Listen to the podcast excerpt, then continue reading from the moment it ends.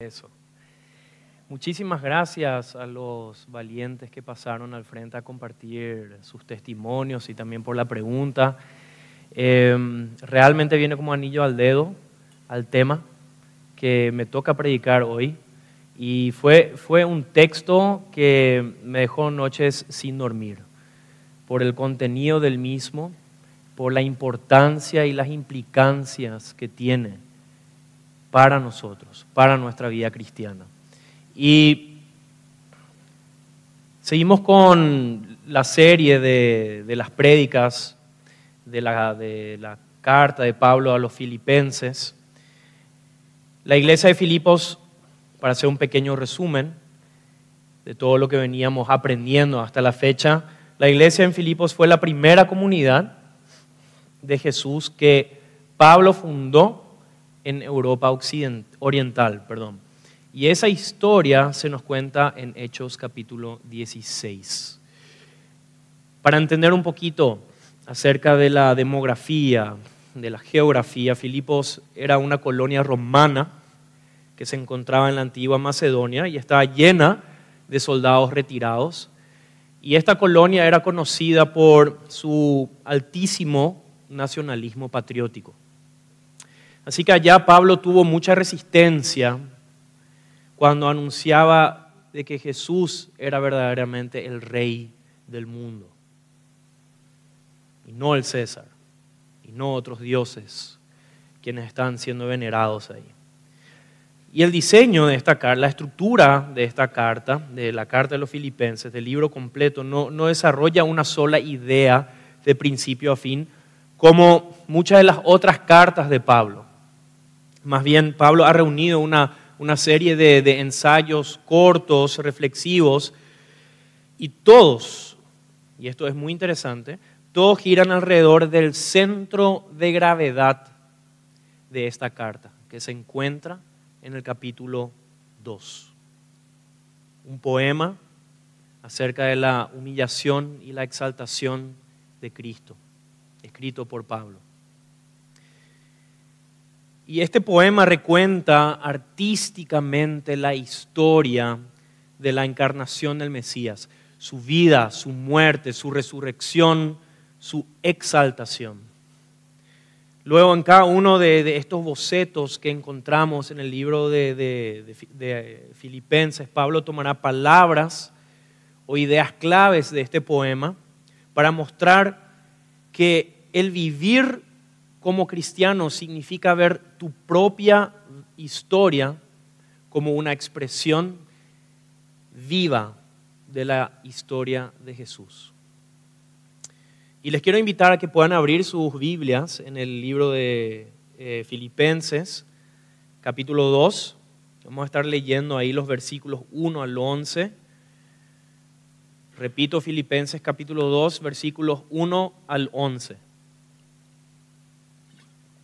Ahí dice así, por tanto, si hay alguna consolación en Cristo, si algún consuelo de amor, si alguna comunión del Espíritu, si algún afecto entrañable, si alguna misericordia, completad mi gozo sintiendo lo mismo,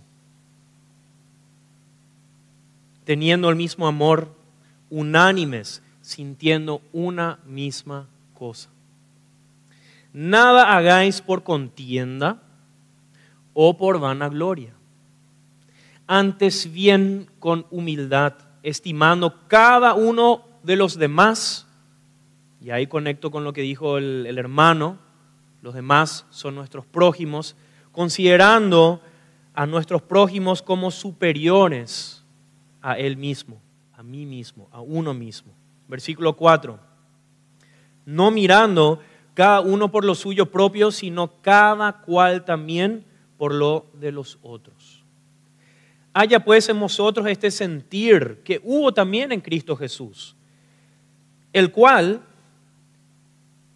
y acá empezamos a leer este poema que exalta a Cristo, a partir del versículo 6, el cual, siendo en forma de Dios, no estimó el ser igual a Dios como cosa a que aferrarse sino que se despojó a sí mismo, tomando forma de siervo, hecho semejante a los hombres, y estando en la condición de hombre, se humilló a sí mismo, haciéndose obediente hasta la muerte y muerte de cruz. Por lo cual también lo exaltó, por lo cual Dios también lo, le exaltó hasta lo sumo y le dio un nombre que es sobre todo nombre. Versículo 10. Para que en el nombre de Jesús se doble toda rodilla de los que están en los cielos y en la tierra y debajo de la tierra, y toda lengua confiese, así como estuvimos cantando, que Jesucristo es el Señor, para la gloria de Dios Padre. Amén. Hemos visto a lo largo de la carta hacia los filipenses, un Pablo enfocado en el Señor constantemente. Y en este capítulo 2 encontramos uno de los retratos más grandes de Jesús. Y en este capítulo Pablo nos va a ayudar a enfocarnos y a pensar y a meditar si en primer lugar le tenemos a Dios en nuestras vidas. Antes de continuar quisiera orar. Señor, gracias te damos inmensamente gracias por tu palabra. Que seas tú y solamente tú el que esté tratando en este mismo instante en nuestras vidas. Que seas tú hablando a nuestros corazones. Sabemos que quieres transformarnos y que quieres ser tu imagen en nosotros. Tú tienes aquello lo que verdaderamente necesitamos y lo que nuestro, nuestro corazón, nuestra alma anhela. Rogamos que en esta noche tu palabra pueda encontrar buena tierra y que podamos traer frutos para tu honra y tu gloria. Amén. Continúo en Filipenses, capítulo 1, se centró, el, eh, capítulo 1 se centró en el gozo de Pablo y constantemente Pablo habla como él se goza al recordar a los filipenses. Cómo se goza cuando se entera que otras personas también están predicando a Cristo. No solamente Él, desde la prisión, sino que cada vez hay más personas que están anunciando las buenas nuevas. Y le pide a los filipenses, en el versículo 2, completen mi gozo. Y el capítulo inicia con las palabras, por tanto. Y es porque está unido al texto anterior que encontramos en el capítulo 1. Y si leemos ahí el versículo 27 del capítulo anterior, Pablo había dicho solamente que os comportéis como es digno del Evangelio de Cristo, para que, o sea, que vaya a veros o que esté ausente, oiga de vosotros, para que estéis firmes en un mismo espíritu, combatiendo unánimes por la fe del Evangelio. Y esto está completamente ligado con lo que Pablo está a punto de enseñarnos por medio de este capítulo. Su gozo será completo si es que tenemos un mismo sentir y tenemos todos juntos un mismo amor. Está hablando de la unidad dentro de la iglesia, dentro de la congregación. En el capítulo 1 Pablo está hablando, estuvo hablando de la oposición que hay fuera de la iglesia hacia el Evangelio, pero en este capítulo él habla que hay algo dentro de la iglesia que puede destruir esa unidad. Y en esto se va a enfocar Pablo en esta primera parte. Por eso en el versículo 3 dice que nada hagas por contienda, nada hagas por vanagloria. Hay una actitud dentro del creyente que debe ser examinada constantemente. Porque Pablo habla aquí específicamente a nosotros a su pueblo, a los creyentes. Y quizás, si estudiamos unos capítulos más adelante, el capítulo 4, encontramos la raíz de este problema, de las contiendas. Pablo escribe lo siguiente en el versículo 2 del capítulo 4, ruego a Evodia y a Sintique que sean de un mismo sentir en el Señor. De repente menciona a estas dos mujeres, una mujer llamada Evodia, otra Sintique, y no tenemos más registro acerca de ellos, de, cuál era el asunto que tenían la una contra la otra. No tenemos esos detalles. Pero es muy especial y, y llama poderosamente la atención que las mencionen por nombre y les ruegue a ellas esto mismo que le está pidiendo a toda la iglesia, de ser un mismo, de un mismo sentir. Y quizás hubo un pleito entre ellas y esto se trasladó y contaminó e infectó a toda la congregación. Y Pablo veía una necesidad de llamarles a la unidad. Y así también, en consecuencia, a la iglesia, a tener un mismo sentir, a que tengamos un mismo pensar. Y esta primera porción, Pablo habla de la unidad, y no es que la iglesia tenga que tener personas como robots, que estemos programados como robots. En el momento que digo todos a la izquierda, todos vamos a la izquierda. En el momento que digo todos a la derecha, todos a la derecha. En el momento que digo todos vamos a usar corbata, los caballeros, todos vamos a usar eh, corbata. O las damas, a partir de ahora todos vienen con falda y todas vienen con falda. Pero no está diciendo eso. A veces confundimos la unidad con la uniformidad y no es lo que Dios quiere decir. Hay una gran diferencia. Lo que Dios quiere es que haya unidad entre nosotros y no precisamente uniformidad, que todos nos veamos igualitos y que vistamos de la misma manera o que hablemos de la misma manera. Dios respeta nuestra individualidad en todo momento, pero como iglesia, como cuerpo, tiene que haber un mismo sentir tiene que haber unidad. En Marcos, hablando un poquito más acerca de, la individualidad, en Marcos capítulo 3 aparece una lista de 12 hombres que conforman o que conformaron el círculo más cercano de Jesús. Estoy hablando de los discípulos. Y todos ellos tenían un mismo sentir, estaban en sintonía. Estaban buscando sincronizarse con la voluntad del Señor, querían seguir a Jesús, estar con Él en todo momento, acompañarlo en todo su ministerio. Pero cuando empezamos a investigar y a conocer verdaderamente quiénes eran estos hombres, vamos a ver un montón de diferencias. No eran iguales, pero Jesús estableció a estos doce para que anduviesen con él, pero respetó la individualidad de cada uno. Por ejemplo, le tenemos a Pedro, un hombre impulsivo, tempestuoso, un hombre que resalta sobre los demás y aquel, aquel que negaría más adelante al Señor. Por otra parte, le tenemos a, Jacobo, hijo de Zebedeo, y a Juan, su hermano, a quienes eh, apellidó o les dio un apodo Boanerges que significaba hijos del trueno. Mateo era un cobrador de impuestos que estaba sentado en el tributo público, era considerado como un traidor, y estaba también ahí Tomás, a quien lo habían apodado como el incrédulo. Y vemos en este relato eh, que hay caracteres completamente opuestos, sin embargo, estaban todos en un mismo sentir. Y recordemos que unidad no significa uniformidad. Y el capítulo 2 lo podemos dividir en tres puntos. En primer lugar, Pablo nos va a dar razones para esta unidad.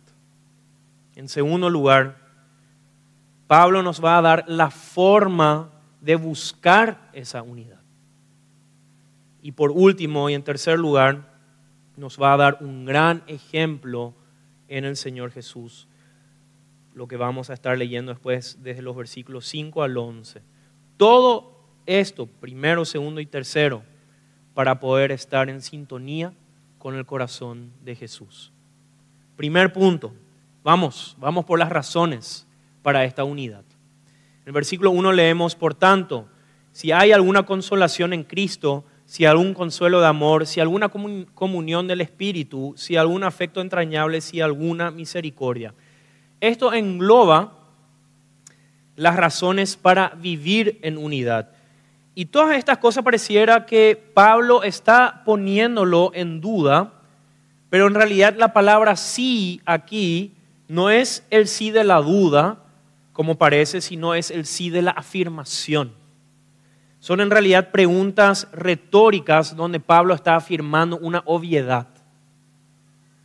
Y acá encontramos el fundamento de la exhortación de Pablo para la unidad, que son la humildad y el amor entre los creyentes. Y la idea es que si los cristianos de, de, Filipo habían recibido estas cosas que él menciona, entonces ellos tienen una responsabilidad de hacer y de cumplir con aquello que Pablo va a estar describiendo más adelante.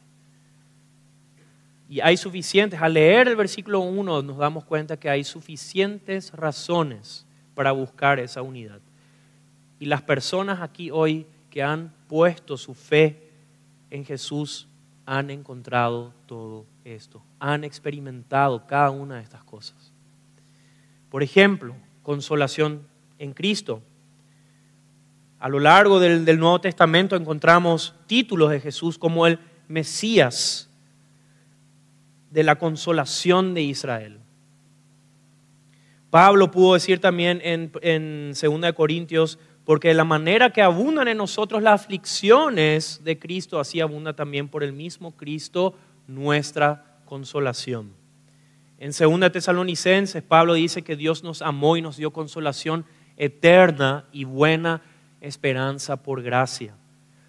Por supuesto que hay consolación para sus hijos, hay consolación en Cristo. ¿Quién hoy podría decir y levantar la mano acá afirmando que jamás recibió consuelo de parte del Señor? Creo que de alguna u otra forma todos, sea cual sea la situación, hemos experimentado en carne propia esta consolación de Cristo. También habla el versículo 1, consuelo de amor.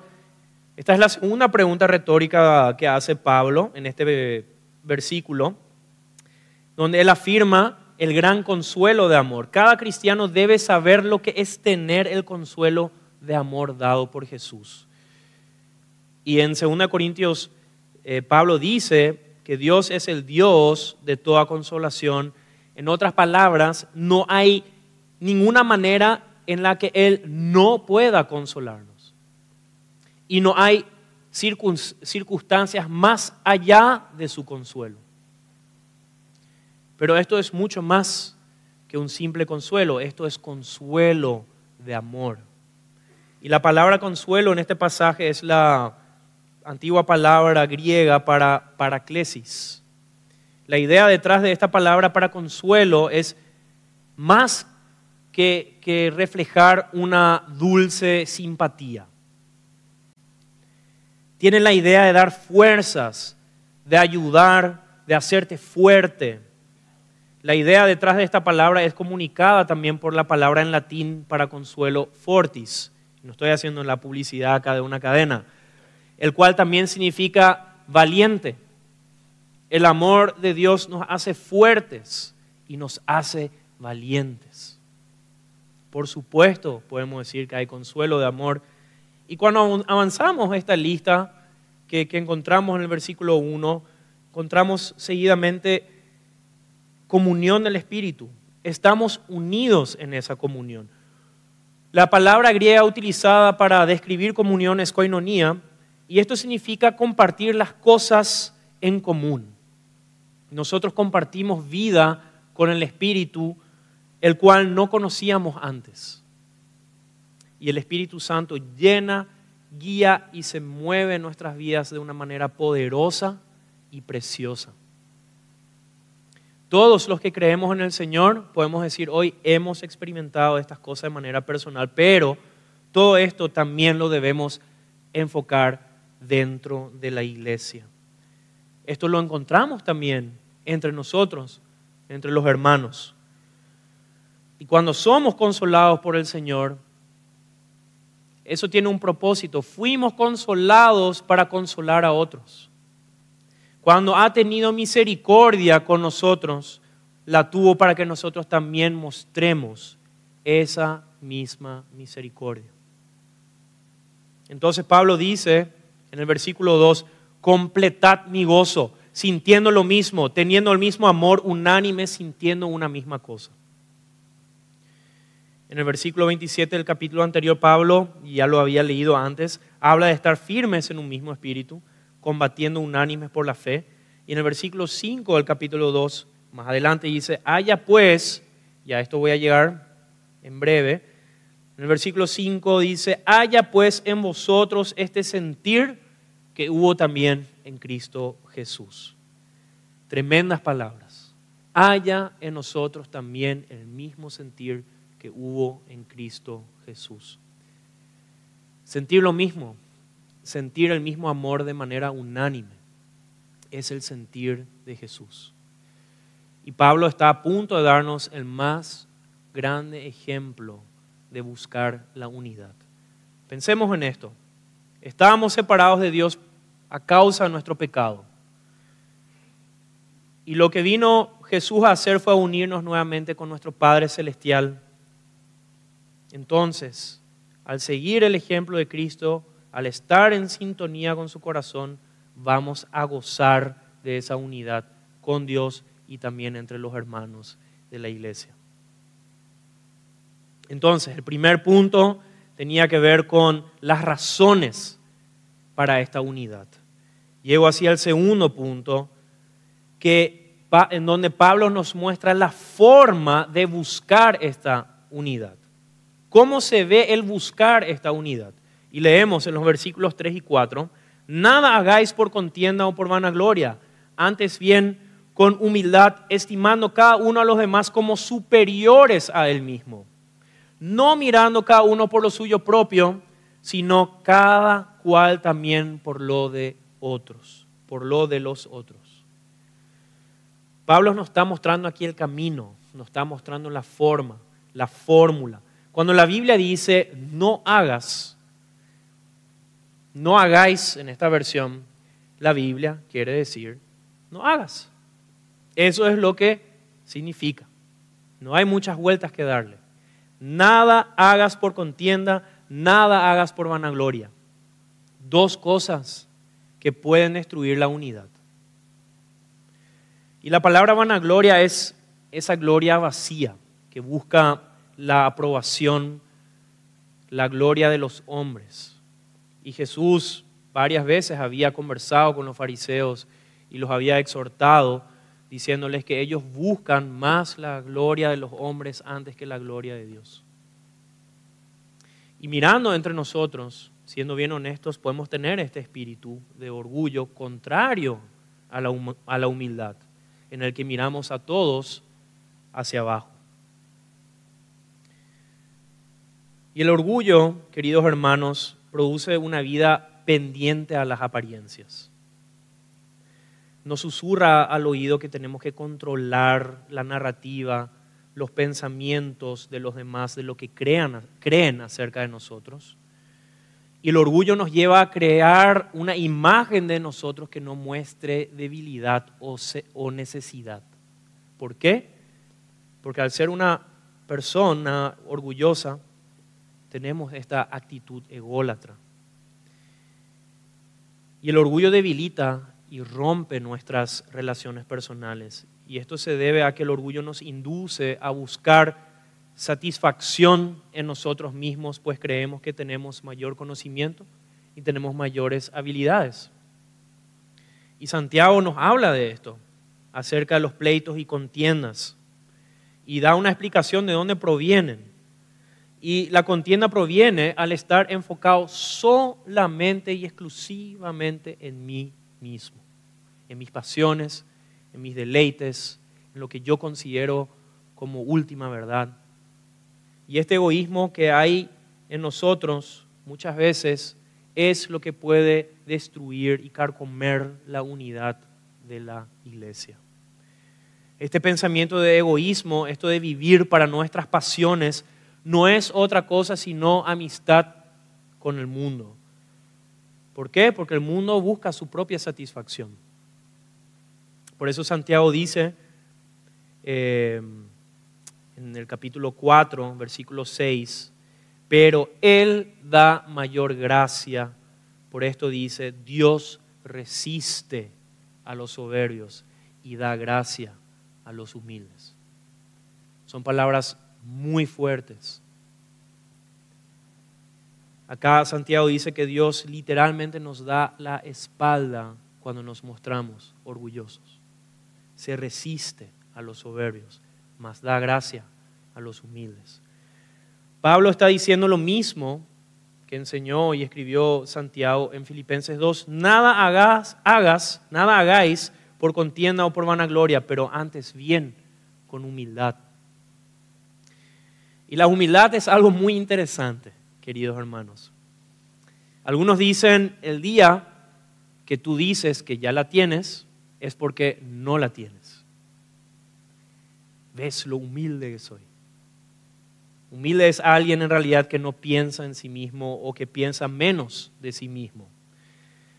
Y parece que todos traemos este mismo gen que Adán tenía. Adán estaba en el huerto del Edén, la serpiente viene y le tienta a Eva y le habla de una cosa.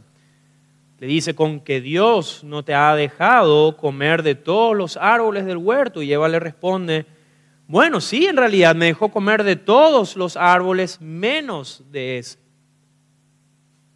Pero la serpiente hace llegar la tentación de una manera muy astuta y le dice, es que si comes de ese árbol, serás como Dios. Y al inicio les había hablado de los discípulos acerca de sus nombres y de sus características, de cada uno de ellos, o de alguno de ellos, de este círculo cercano de Jesús. Y lo, simpático eh, de, de todo esto es cómo Jesús ponía apodos a sus discípulos. A Simón le puso Pedro, pero a Jacobo y a Juan les puso hijos del trueno. Y hasta yo podría decir es un buen apodo, Suena bien cool, Boanerges, hijos del trueno. Pero no era por algo lindo que llevaron ese apodo. Juan y Jacobo, cuando los ves a través de su caminar con Jesús, siempre están buscando, peleando el lugar de honor. Incluso, y repeladas esto para los hermanos, llega la mamá de ellos en un punto y se acerca a Jesús y les dice, ¿no podrían mis hijos estar uno a tu derecha y otro a la izquierda? Pero no es muy diferente a nosotros muchas veces. A veces como creyentes puede existir este deseo de estar en un lugar más alto, más privilegiado. Y Jesús no se cansó de hablarle a sus discípulos una y otra vez acerca de este tema. Aquel que quiera ser más, el más grande entre ustedes tiene que aprender a ser el más pequeño, tiene que servir a todos. Y son esos callados actos de, humildad y servicio oculto lo que más influyen en la vida. ¿Y cómo podemos aplicar eso? Podría ser hacer la cama por la mañana o lavar los platos después de la cena para ayudar a mi esposa. Y en mi mirada periférica me doy cuenta, siento que mi esposa me está escuchando atentamente ahora, ¿verdad? Quizás va a querer ver evidencias de lo que estoy diciendo más tarde. O para, para otros tal vez sea encontrar al empleado de menor sueldo e invitarlo a almorzar. O tal vez sea acomodar las sillas en el trabajo o barrer los pasillos, escribirle una nota a alguien y, expresar genuinamente lo mucho que se le aprecia sin esperar una respuesta a cambio. O darle un reconocimiento a alguien en vez de esperar ese reconocimiento. O valorar a alguien que se siente no tener, que siente no tener mucho valor. Queridos hermanos, el verdadero servicio es mejor si se mantiene en secreto actos de servicio en silencio. Y Jesús, Jesús siempre intentó no hacer actos de servicio para que el público lo viera y instruyó a sus eh, seguidores a hacer lo mismo. Y no me malinterpreten, no es que Jesús nunca lo hizo. A veces el Señor hizo actos de servicio en público, pero nunca fueron hechos con la intención, con el propósito de ser visto cuando los hacía. Por ejemplo, podemos suponer una escena. Jesús podría haber llevado a cabo el lavado de los pies de sus discípulos durante la alimentación de los cinco mil, para que la multitud inmensa ahí viese lo humilde que él era y eso colaborase para mejorar su imagen. Pero en cambio eligió lavar los pies de sus discípulos inmediatamente después de una cena privada y limitada a sus doce mejores amigos. Si queremos que la gente vea a Jesús en nuestras iglesias, necesitamos aumentar la cantidad de servidores y no la cantidad de multitudes. Porque a menudo Jesús se opaca en las multitudes. ¿Por qué? Porque a Él lo vamos a encontrar entre los que sirven. El final del verso 3 y el versículo 4 dice lo siguiente, estimando cada uno a los demás como superiores a él mismo, no mirando cada uno por lo suyo propio, sino cada cual también por lo de los otros. Hay videos que encontramos en el internet donde papás ponen a sus hijos frente al espejo y les dicen que, repitan lo siguiente, ¿verdad? Yo soy el mejor, yo soy aquello, yo soy lo otro, yo, yo soy no sé qué, para afirmar la identidad, ¿verdad? Pero si, no, si lo examinamos a la luz de, de este pasaje, nos damos cuenta que el mundo constantemente busca estar en los lugares más altos, ser superiores, nunca estar abajo. Y el llamado de Pablo es esto, con humildad, colocate por debajo de todos y ten a todos los demás como mejores, como superiores. Y es tan difícil eso, parece ser más fácil decir que ponerlo en práctica. Y luego dice, no mirando cada uno por lo suyo propio y lo que vemos en el mundo es justamente todo lo contrario. Cada quien se rasca con sus propias uñas y cada quien estira agua para su molino. Y dentro de la iglesia no tiene que ser así. Pablo está llamando a la unidad y en qué forma? Con humildad. La unidad va a llegar cuando nosotros empecemos a ver los intereses de nuestros hermanos como mayores que los propios. La contiende, la perdón, la contienda viene por ver por lo que es mío, pero Pablo llama a ver por lo de los demás. Y Pablo dice que tengamos un mismo sentir. ¿Y cuál es ese sentir? Y seguidamente Pablo habla acerca del ejemplo más grande que encontramos en la persona de Jesús. Y así llego a mi tercer punto. Pablo va a dar el gran ejemplo del Señor Jesús, quien vivió de esta manera, con humildad, estimando a nosotros.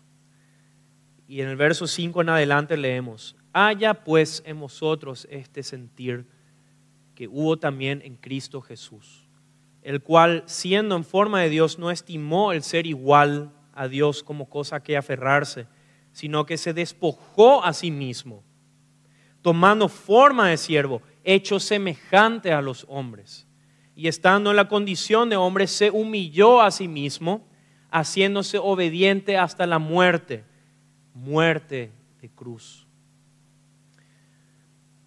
Yo personalmente lo considero como uno de los pasajes más bellos que podemos encontrar en la Biblia. Algunos inclusive consideran que era una especie de himno que se cantaba en esa época. Vemos realmente esa, esa carga poética que tiene y habla de quién es Jesús de una manera tan fenomenal y por lo que Él vino a hacer por nosotros.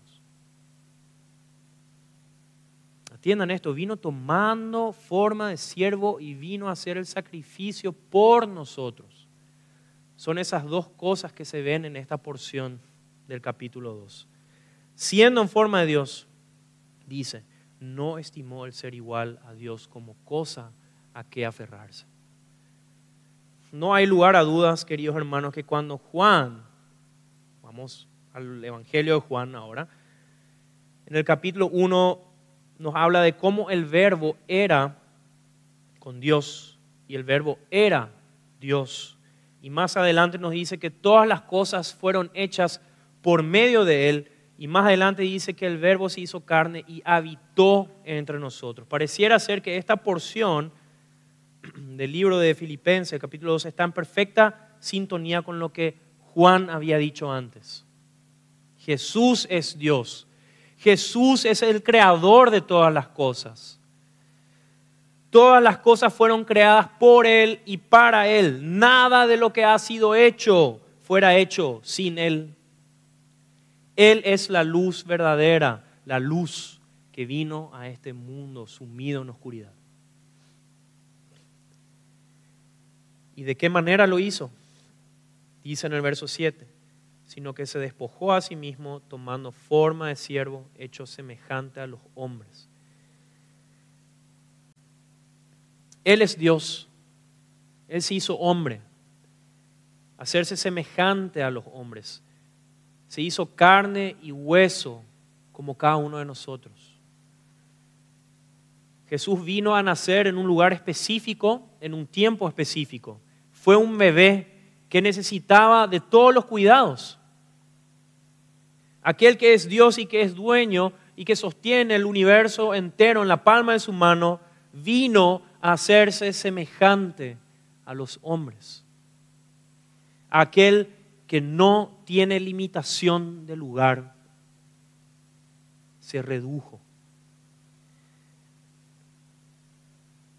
Siendo omnipresente, vino a, tomar forma de hombre limitado a su humanidad, aquel que no limitaba el tiempo, aquel que no lo limitaba el tiempo, porque Él es el principio y el fin, y ahora está creciendo como un bebé, como un niño, como un joven, como un adulto en un hogar. Se hizo semejante a los hombres, pero con una intención, tomando la forma de siervo. Jesús no vino a jugar el papel de siervo, Él vino como siervo, Él se hizo siervo. Así como Él es Dios, así es siervo. Y en Marcos 10 lo dice claramente en el versículo 45, porque el Hijo de Hombre no vino para ser servido, sino para servir y para dar la vida en rescate por muchos.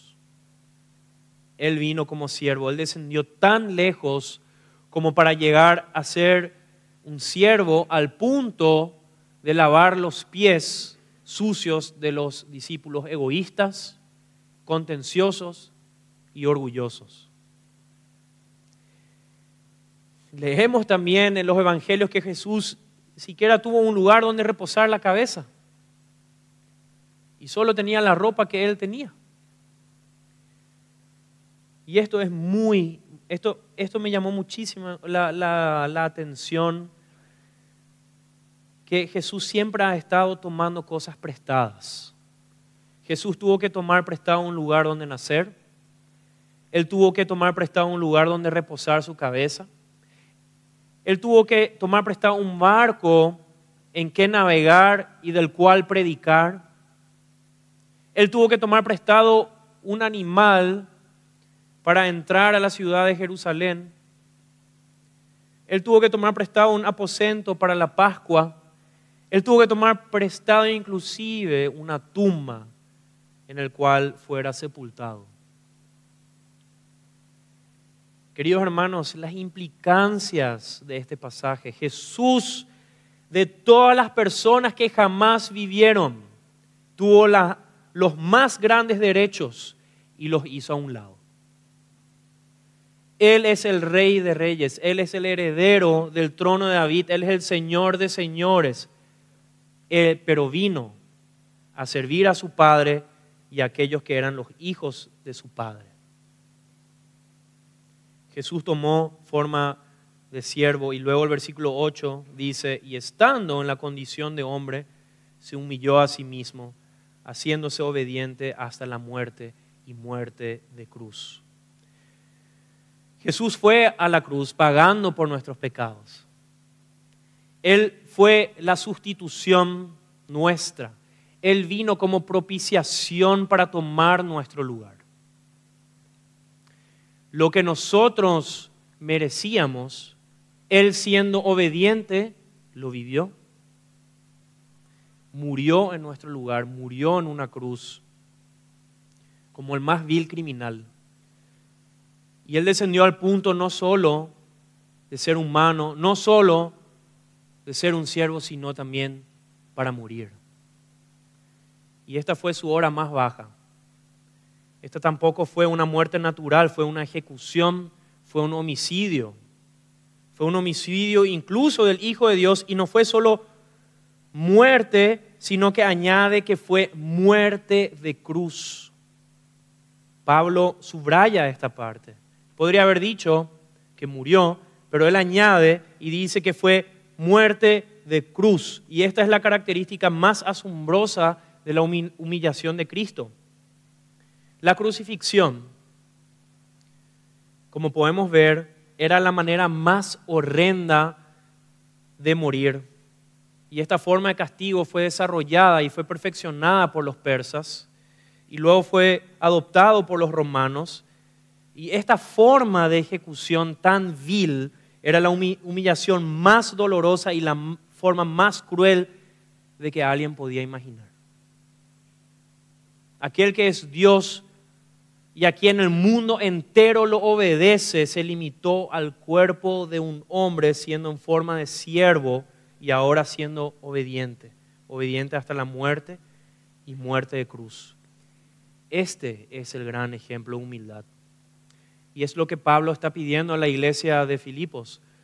No es otra cosa sino seguir el ejemplo de nuestro Salvador el cual a través de su servicio y su sacrificio nos vino a unir nuevamente con nuestro Padre Celestial.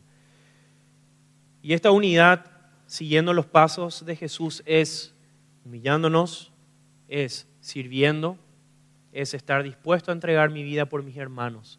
Y luego dice en los versículos 9 al 11, por lo cual, y con esto voy concluyendo, por lo cual Dios también le exaltó hasta lo sumo y le dio un nombre que es sobre todo nombre, para que en el nombre de Jesús se doble toda rodilla de los que están en los cielos y en la tierra y debajo de la tierra, y toda lengua confiese que Jesucristo es el Señor para la gloria de Dios Padre.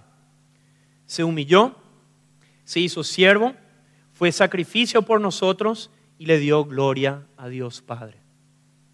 Es el llamado que Pablo nos está haciendo a nosotros también hoy. Completen mi gozo sientan una misma cosa siguiendo el ejemplo de humildad del Señor Jesús. Me pongo a pensar en esto. Pablo llamando a la humildad, llamando a dejar toda contienda y vanagloria a un lado, llamando a estimar a los demás como superiores y dando este ejemplo en Cristo. Pablo nos está, ayudando, nos está ayudando a enfocar, primero es Dios y después los demás una vida de servicio y sacrificio es una vida de gozo. Y Jesucristo, el justo, no merecía la cruz. Nosotros merecíamos lo que Él recibió. Pero Él voluntariamente dio su vida. Nuestra meditación sobre esto, queridos hermanos, debe humillarnos y movernos a la misma forma de pensar. El texto no podría ser más claro sobre la esencia del corazón de Jesús, sobre quién es Él. Y con esto cierro y le invito al pastor que pueda pasar. La pregunta entonces que te hago hoy es, ¿qué harás con Jesús? Si hay alguna persona hoy acá que no entregó aún su vida a Cristo, yo te lanzo esta pregunta. ¿Qué harás con Jesús? Esa es una respuesta que tarde o temprano, y, y sugiero que sea más temprano que tarde, la tendrás que responder. O lo reconoces como Salvador y doblas tu rodilla de manera voluntaria, o lo rechazas y un día lo vas a tener que reconocer como un juez y tendrás que doblar tu rodilla de manera involuntaria. Dios nos bendiga.